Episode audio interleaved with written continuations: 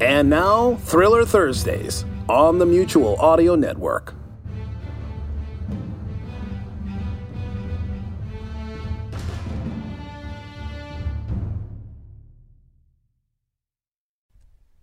The following audio drama is rated PG for parental guidance. Once again, Decoder Ring Theater presents another page from the casebook of that master of mystery, that sultan of sleuthing, Martin Bracknell's immortal detective, Black Jack Justice, starring Christopher Mott as Jack and Andrea Lyons as Trixie Dixon, girl detective.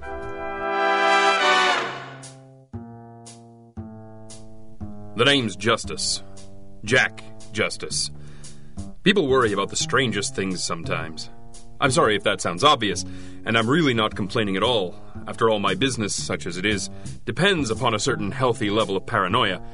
But there are certain immutable laws in the universe, and it isn't possible to simply switch them off. The sun continues to shine, gravity continues to keep us tethered to the ground, and people continue to behave in a series of pretty unpleasant ways to one another. To put these concepts to the test is a waste of time, and to employ the firm of Justice and Dixon to do so on your behalf will cost you $39.95 a day and leave you sadder, if wiser, than you were when you walked in the door. These are simply facts. I do not offer explanations, nor can I provide exceptions to these rules. I'm a detective. I conform to the laws of the universe. I don't write hall passes to them. And for the most part, that is generally understood. By the time people cast a shadow across the smoked glass that bore the words Justice and Dixon, they had usually come to their own conclusions about the universe, or at least the tiny corner of it that they wanted to have under photographic surveillance between 6 and 10 on Tuesday night. We were hired to provide confirmation of the most basic of laws of the universe. People were scum. This is a service we could provide, and cheerfully, for what it's worth, and with a certain amount of hard boiled banter. But every so often, someone walked in the door who had the whole thing wired backwards, like Mary Ellen Jory. And that was always trouble. Let me see if I've got this straight, Miss Jory. Mm-hmm. Mary Ellen will be just fine, please. Just as you like. You would like to employ Mr. Justice and myself to prove your fiance, Mr. Nathan Bridge of 226 Bank Street, Apartment C, to be a good and virtuous man. Well, yes, in a way. He isn't, How can you say that? because there aren't any. Oh, Miss Dixon. Don't miss Dixon me with that little smile that suggests I have perhaps been hardened by this rough and tumble lifestyle that I lead. I have left more battle scars than I have been left with, and in the game of love, that means I win. I am stating a fact. She's very serious. Sometimes. And you're very quiet. Sometimes. Is it too much to ask why either of you should be so put off by this job? Because I feel certain that another detective agency. There's no need for that, Miss Jory. would... Mary Ellen. If you like. If we are serious or silent, it is because we are providing you with what another detective agency might not the straight goods. All right. It's a question of odds, miss. We like to have an option of success. If you said to us, My fiance Nathan Bridge is a two timing horse's patoot and I want pictures to prove it, then you've given us an achievable goal. If we end up making you miserable in the process, we have at least made you a satisfied customer. And if we fail utterly in our mission, Which does not happen often. which does not happen often, but when it does, and you are forced to admit that perhaps your fiance Nathan Bridge really does work late on Thursdays and is not, in fact, having a secret tryst with his secretary at a motel on Kennard Street, and is therefore just possibly not having a tryst with his secretary at all, and if therefore possibly, just possibly, not having any sort of tryst with anyone anywhere. Stop saying tryst so much. I can't. The word is like candy in my mouth. Tryst. The point of this is that if we fail to make you a satisfied customer, we have at least left you somewhat happier human being. So you are concerned about my happiness? Not really. Then I'm confused. We can't investigate a negative. There's nothing to. Detect. Yes, what she said. So we have to look for something. Something bad. Which means we are actively campaigning against your stated interests. It's also pretty vague, which doesn't help. In my earlier scenario, we can follow Nathan Bridge on Thursdays, or we can watch the motel on Kennard, or we can follow the secretary, see if she really is as enthusiastic as she seems. There are things to try. Definite things. This just doesn't seem to have any rhyme or reason to it. Perhaps if I were to explain myself a little more. Perhaps that might be best. I first met Nathan almost a year ago. It isn't hard to see why I was so taken with him at once. I was like a silly schoolgirl at first, I admit that. My Aunt Vivian was terribly concerned, but Nathan was a perfect gentleman. That's a shame. I'm sorry. Uh, let's back up a minute because I think we missed something. Aunt Vivian? Aunt Vivian. She made an entrance, but we sort of glossed over it. My Aunt Vivian is, well, first of all, she's my great aunt. Very much the family matriarch. Great Aunt Vivian Jory? Um, no. Vivian Reynolds? The Vivian Reynolds? Well, yes, I suppose you could put it that way. Think I just did. Can I ask a question? I wish you would. Who is Vivian Reynolds and why does she rate a the? The millionaire, Jack. The antacid heiress, or whatever she is. Oh, well, not exactly. Not exactly millionaire? No, not exactly antacid. In any event, I think I see the picture now. Great Aunt Vivian was concerned with her duckling's reputation, yes? Yes. And rightly so, I might add. I was perfectly prepared to make a fool of myself over Nathan. It was he who brought me back to my senses. I see. Really? Nathan was as concerned for my feelings and my reputation as Auntie Viv. That's when I knew he was the one for me. Can we back up a titch? Yeah, I think we're on the same page here. What is it? You're, what, 24, 25? 26. So, what exactly is it that Auntie Viv is so concerned about? If you were 17 and she were merely protective of the sweet flower of youth, that would be one thing.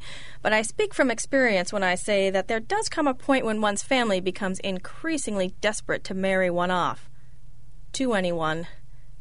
At all. Oh, I'm sure you'll meet the right guy. I meet a lot of right guys. I think the point that my associate is trying to make is that there must be a reason why your Aunt Vivian is so particular about your fella, even now that he is your fiance. Especially now that he is my fiance. Ah, I think I begin to see. Nathan had uh, something of a reputation. A cad, a bounder, Well. a blackguard. I'm not entirely sure what that means exactly. Ignore 'em. God knows I do. In his youth, Nathan was something of an adventurer. Miss Jory, I like a good euphemism as much as the next girl, but Sir Edmund Hillary is an adventurer. What was Nathan exactly? Nathan was a sort of young man who might have played a girl false to get his hands on her inheritance. Or at least that is what Auntie Viv feels. She has forbidden me to marry him until she is satisfied to the contrary. And this is why you come to us? To give Nathan a clean bill of health? Precisely. And this will satisfy Auntie Viv? I believe that it will. All of which returns us to the original problem, being that it is very hard to prove a negative. Aunt Vivian is a reasonable woman.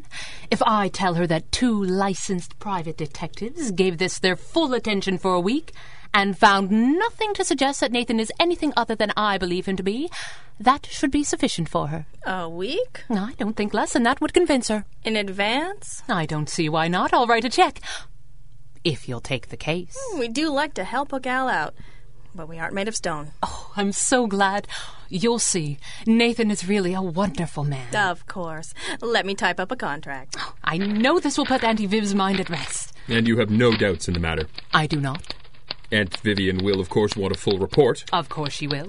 Make lots of notes. She's very impressed by thorough notes We can do that. and penmanship. She may have to eat that one. I understand. Here we are, Miss Jory. If you'll just sign here and here. Very good. We're on the case. Thank you. Thank you both so much. I'll let you get started. You have my number if you need anything, anything at all. Of course. and thank you both again. So, So, guess we have several people's lives to ruin. yep, We should probably get on that. yep. Where do you want to start? I don't know. Chinese? I'm thinking Italian. I could do Italian. I'll get my hat. If the task sounded daunting, dear friends, that's because it was. We had no specific suspicions to work on, no list of shady associates, not even a general idea of what Nathan Bridge might have been guilty of, beyond being interested in Mary Ellen Jory's inheritance, which would have been in the back of St. Francis of Assisi's mind, so large was the estate of Auntie Viv rumored to be. So the task was far from simple. Fortunately, we had one thing going for us he was a man. No, seriously, gentlemen, give it some thought. How many of you wouldn't be found guilty of something if you were under surveillance for a week? If I were to watch you, constantly for seven days without you knowing I was there. Oh, dear me, did it just get warm in here? I digress slightly. I do that.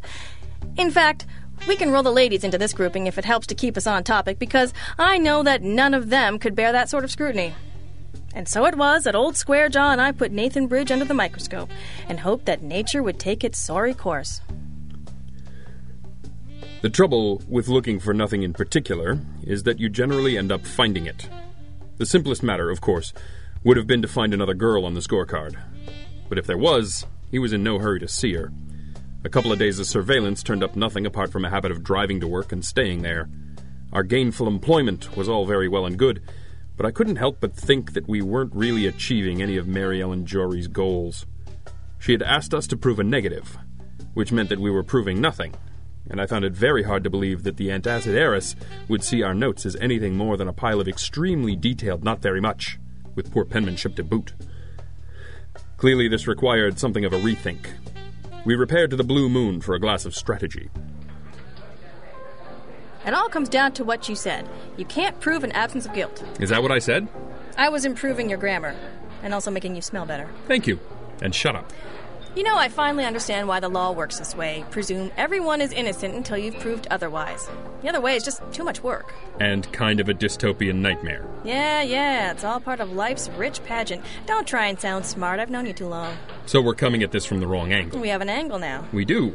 We're trying to prove that Nathan Bridge of 226 Bank Street Apartment C to be a good and virtuous man. That's what we were asked to do. Yeah, but that's not what we do, which is why it isn't working. You want us to prove him guilty. Yes. I want us to assume he's Hitler's shoeshine boy and eats puppies for breakfast and then bring him down. It's our bit.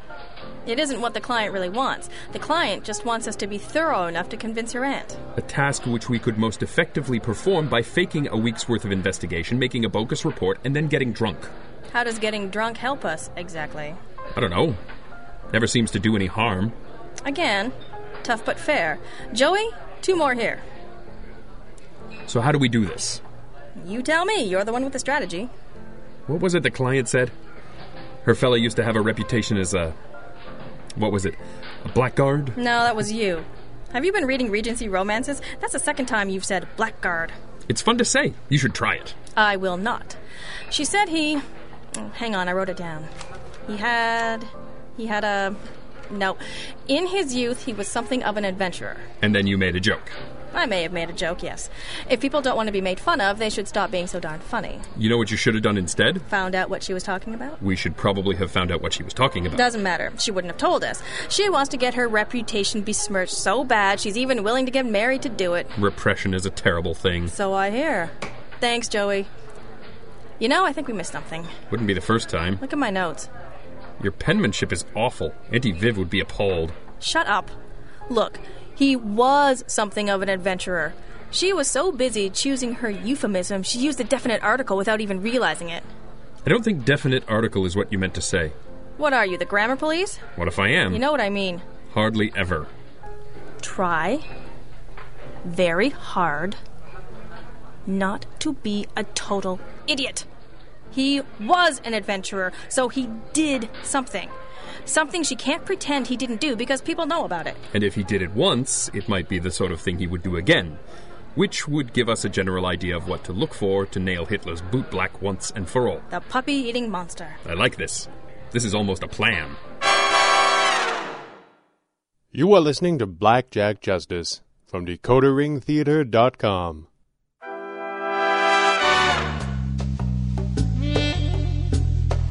Once you're looking for something that happened, instead of something that might happen, you're on a whole different street, my friends.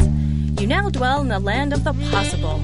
So we put the word out to the usual crowd of unaffiliated semi criminal scum with whom we were friendly with to see what we could pick up. There were no nibbles, but there were some nervous pauses, some narrowed eyes that seemed to wonder why we wanted to know, and then some promises to get back to us. There was a little something there, but it stayed just out of reach. Freddy the Finger would have told us. He would have stuttered and protested and sweated, but he would have told. But Freddy was on a business trip to Pensacola, or so Jack insisted, and would not be back until after our retainer was just a lovely memory. And so we beat a path to the Gazette building and found our nose for news Mike Rogers. Am I missing something here? Probably. We usually are. What am I digging through these files for? Why don't you just sick Trixie on him? Dear me, what has been suggested here? I mean, if you really want to test this guy's virtue, why not have the girl detective sidle up to him at a cocktail bar and give him enough rope to hang himself? Always classy, that's our Trixie. We have done that sort of thing once or twice, Mike, Well, yeah. but always with a purpose. This isn't a purpose? If he's willing to. They're all willing to, Mike.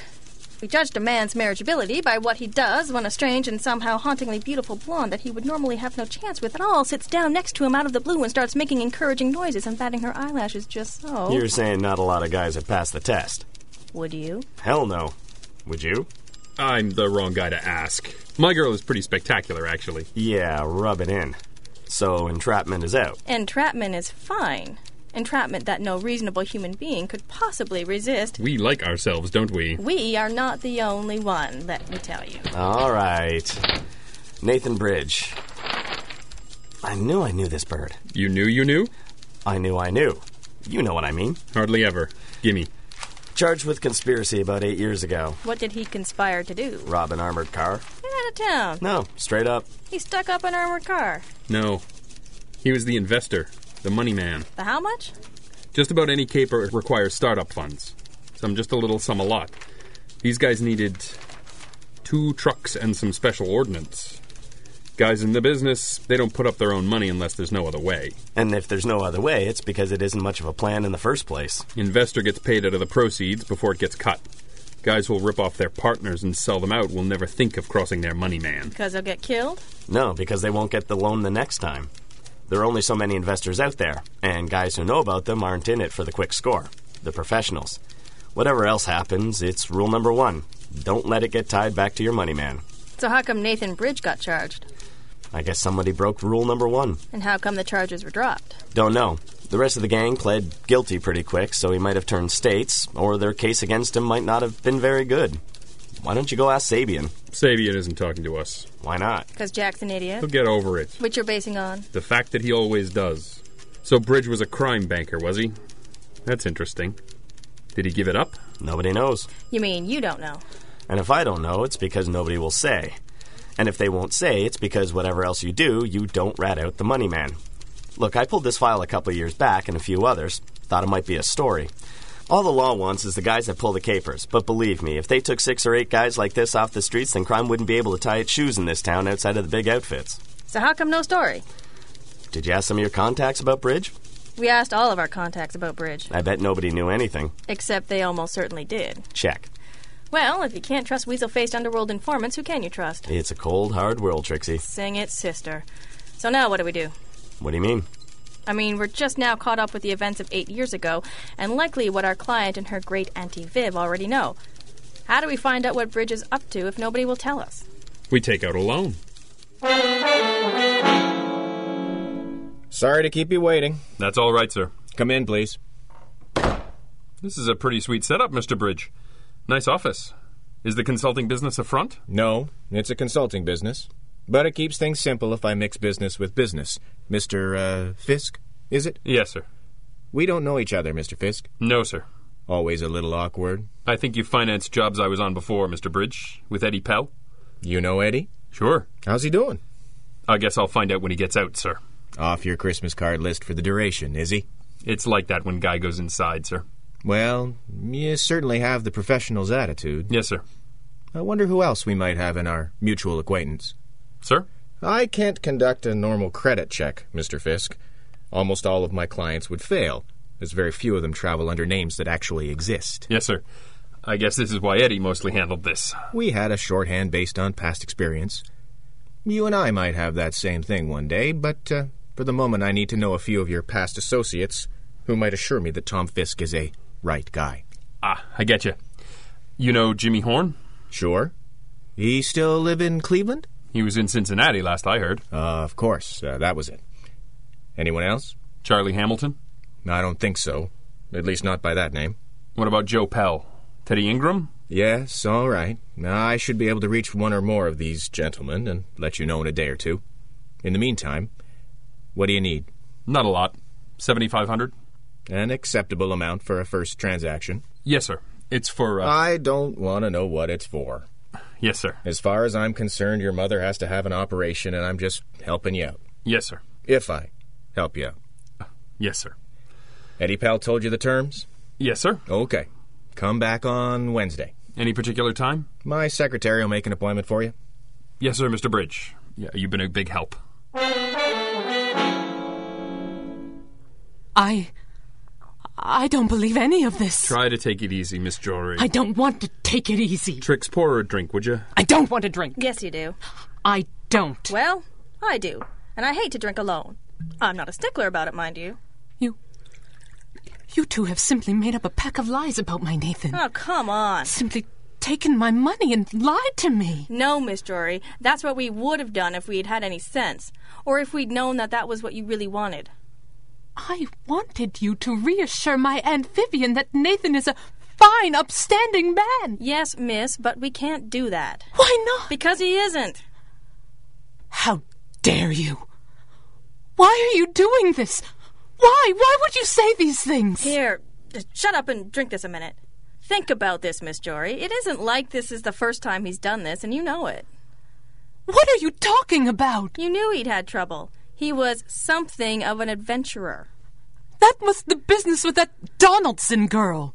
He gave the Donaldson girl the business? Yes! No! She was a lying tramp. So you weren't just tap dancing around the conspiracy charge? The what? Hang on, I'm just gonna pour you another one right now. I know what this is. This is blackmail. You know how much my Aunt Viv is worth, and you wanted to. Fine. I don't have any money now, but if you'll just. All right, that tears it. I'm different things to different people, but I'm a blackmailer to nobody. You stay back. You listen to me, little girl, and you listen good. You think you're hard done by right now, and that's fine. But the truth is, you won the damn lottery. You got a great aunt with some instinct where people are concerned, and she smelled that something wasn't quite right with your boyfriend. And now you've got a chance to be something more than part of Nathan Bridges' cover story. He may have beat the rap once, but he isn't half as smart as he thinks he is, and sooner or later he'll go down. And you won't be the pretty society girl anymore. You'll be the poor lady with the husband rotting away in prison, and you'll find out just how many friends you really have. It won't be pretty, but there it is. That's not an if, that's a when. And under normal circumstances, there wouldn't be anything you could do but feel sorry for yourself. You came to us for your own reasons, and I'm sorry it didn't work out like you planned. But if you think I'm going to lie to the antacid queen or whatever she is, just so you can marry your soon to be jailbird and still get your piece of the pile of money you did nothing to earn, I have three words for you grow the hell up. Yeah, that's forward. Shut up and pour me a drink. Please. It really shoots my whole noir tough guy thing in the foot when you make me say please. You. You're horrible. You're both horrible. Mm, She's got us there. I'm sorry I ever came here. Well, I think we can all agree on that. Not me. The rent is paid, the heat is on. I'm a practical girl. I've heard that. What do you think she'll do? She'll drop him. She can't figure out a way to keep him and Aunt Vivian's money. We didn't make her any happier. That wasn't our job. It never is. You feel sorry for Nope. her? Liar.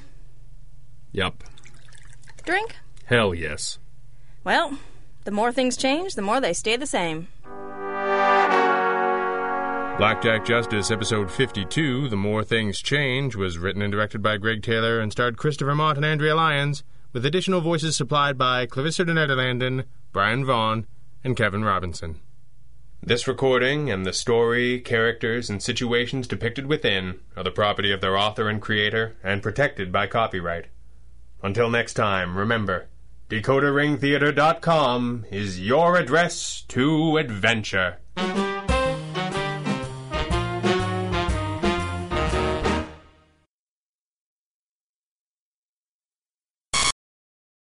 D R O M E D A R Y. Dromedary cigarette.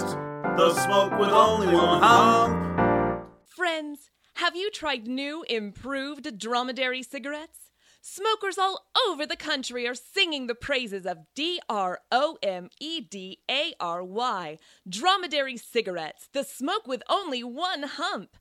Ask a dromedary smoker, and he'll tell you that dromedaries are a light smoke, easy on the draw and easy on the throat. Here's one now. Sir, sir, are you a dromedary smoker? Yes, I smoke between two and three packs of dromedary a day, and I find them to be very easy on the draw and easy on my throat. And how long have you been smoking dromedaries, sir? Since I was 16 years old. Well, the makers of dromedary cigarettes thank you for your many faithful years of business, sir. And how old are you now? 17. Remember, friends, dromedary cigarettes are easy on the draw, easy on the throat, and not a cough in a cartoon. Sorry, that's carton. Dromedary cigarettes, the smoke with only one hump. Not a cough in a cartoon. D R O M E D A R.